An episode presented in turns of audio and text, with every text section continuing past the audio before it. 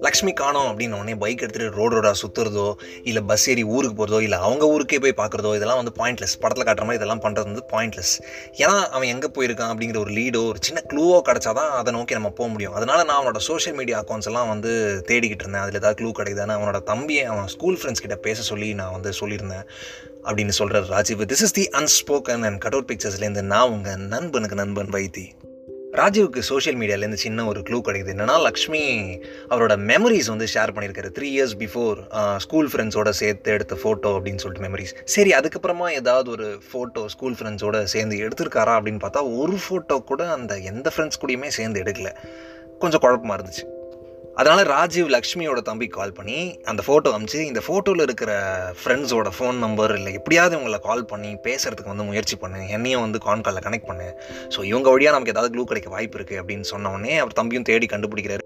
சில பேரை ரீச் பண்ண முடியல பட் ஒருத்தரை வந்து பிடிச்சிட்டாங்க. ஸோ ஒரு தம்பி கால் பண்ணி ராஜீவையும் கான் காலில் கனெக்ட் பண்ணுறாரு பேசுகிறப்போ இல்லை லக்ஷ்மி நாராயண் பற்றி சொல்லுங்கள் அப்படின்னு கேட்குறப்போ இல்லை நல்ல ஃப்ரெண்டு தான் பட் எங்கள் குரூப்பில் இருக்கும் போதே வந்து சைலண்ட்டாக தான் இருப்பான். ரொம்ப பேச மாட்டான் ரொம்ப இன்வால்வ் ஆக மாட்டான். கொஞ்சம் இன்ட்ரவர்ட் தான். அவன் இருக்கானே அவன் இருக்கான் அப்படிங்கிற ஒரு ப்ரெசன்ஸே வந்து நம்மளால் ஃபீல் பண்ண முடியாது. ஜஸ்ட் திரும்பி பார்த்தா அவன் உட்காந்துருப்பான் அவ்வளோதான் எந்த ஒரு கான்வர்சேஷன்லையோ இல்லை எந்த எந்த ஒரு ஆக்டிவிட்டீஸ்லையோ அவனோட இன்வால்மெண்ட் பெருசாக இருக்காது.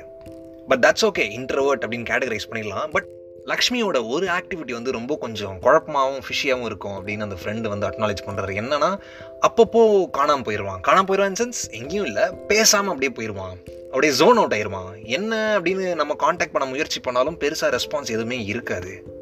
சில டைம்ஸ் ஃபியூ டேஸ் சில டைம்ஸ் ஃபியூ வீக்ஸ் சில டைம்ஸ் மந்த்ஸ்லாம் கூட இருக்குது பட் அவனே திரும்பி வந்துடுவான் அப்படின்னு சொல்கிறாரு ராஜீவ் வந்து அந்த ஃப்ரெண்டை வந்து யோசிக்க சொல்கிறாரு நல்லா யோசிச்சு பாருங்க பிரதர் என்ன ரீசனுக்காக அவன் போனான்?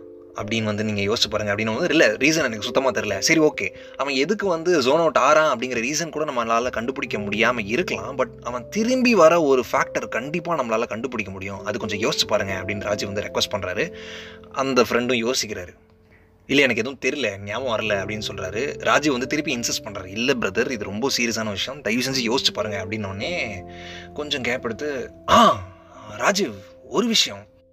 அவன் ஜென்ரலாக திரும்பி வரும்போது வந்து ஒரு காரணம் வந்து திரும்பி திரும்பி நடந்திருக்கு. ரெப்படிட்டிவாக நடந்திருக்கு. என்ன காரணம் அப்படின்னு கேட்குறப்போ நாங்கள் யாராவது எனக்கு ஒரு ஹெல்ப் வேணும் இந்த ஹெல்ப் உன்னால் தான் பண்ண முடியும் அப்படின்னு கேட்டால் அவன் திரும்பி வந்துடுவான் வந்ததுக்கப்புறம் அவன் நார்மலாக அதே மாதிரி கேஷுவலாக இருப்பான். அப்படின்னு சொன்னோடனே ராஜீவுக்கு ஏதோ ஒரு லீட் கிடச்ச மாதிரி ஒரு ஃபீல் ஆகுது.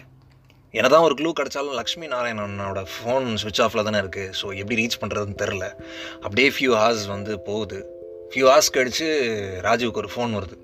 எடுத்து பேசுகிறாரு ஹலோ ராஜீவ். நீ எதுக்கும் கவலைப்படாத. நாளைக்கு காலையில் நாங்கள் இருப்பேன். நம்ம வந்து எல்லா பிரச்சனையும் சார்ட் அவுட் பண்ணுறோம் சரியா? டோன்ட் வரி ஐ ஆம் தேர் அப்படின்னு சொல்லிட்டு அந்த கால் கட் ஆயிடுது எஸ் லக்ஷ்மி நாராயண் தான் கால் பண்ணார். ஹே லக்ஷ்மி நாராயணன் எப்படி ராஜீவ் கால் பண்ணார் அப்படின்னு சொன்னால் ராஜீவ் எதுக்கும் இருக்கட்டும் அப்படின்னு சொல்லிட்டு நம்ம இந்த முயற்சியை ஏன் கைவிடணும் அப்படின்னு சொல்லிட்டு ஒரு டெக்ஸ்ட் மெசேஜ் அனுப்பியிருக்காரு.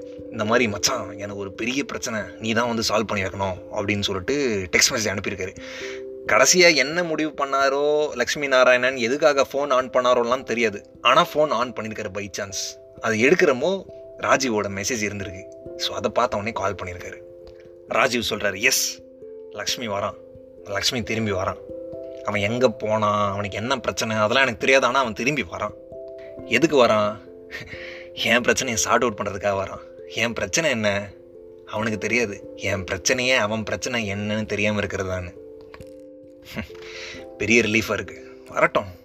அவன் வந்ததுக்கப்புறமா கூட அவனோட பிரச்சனையை தெரிஞ்சுக்க முடியுமா? அவன் பிரச்சனையை சார்ட் அவுட் பண்ண முடியுமா? அப்படின்லாம் எனக்கு தெரியாது. ஆனால் அவன் வரான். ஆனால் வந்ததுக்கப்புறம் அவனை நான் எங்கேயும் விட்டுற மாட்டேன்ல. ஏன்னா எனக்கு தான் இப்போ ஒரு பிரம்மாஸ்திரம் கிடச்சிருக்கு.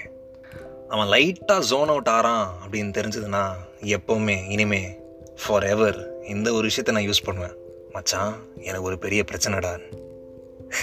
அவன் நிற்பான் லக்ஷ்மி வந்து நிற்பான் this is the unspoken and cut out பிக்சர்ஸ்லேருந்து நான் உங்கள் நண்பனுக்கு நண்பன் வைத்தி.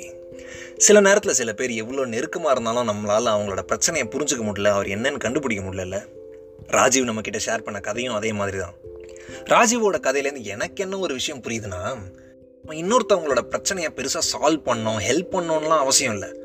அவங்களோட ப்ரெசன்ஸை நம்ம வேல்யூ பண்ணாலே அவங்களோட பிரச்சனையை ஃபேஸ் பண்ணுறதுக்கு அவங்களுக்கு பாதி பலம் கிடச்சிரும் தான் நான் ஃபீல் பண்ணுறேன் பிராட்லியோட சிஷியன் மாதிரி நம்மளால் ஃபங்க்ஷன் பண்ண முடியாது பட் அவங்களோட ப்ரெசன்ஸை ஈஸியாக வேல்யூ பண்ண முடியும்னு நினைக்கிறேன். நீங்கள் என்ன சொல்கிறீங்க ஸோயா இன்னும் கொஞ்ச நாளில் அடுத்த ஃப்ரெண்ட் ஷேர் பண்ணுற கதையோடு நான் திருப்பியும் உங்களை சந்திக்கிறேன்.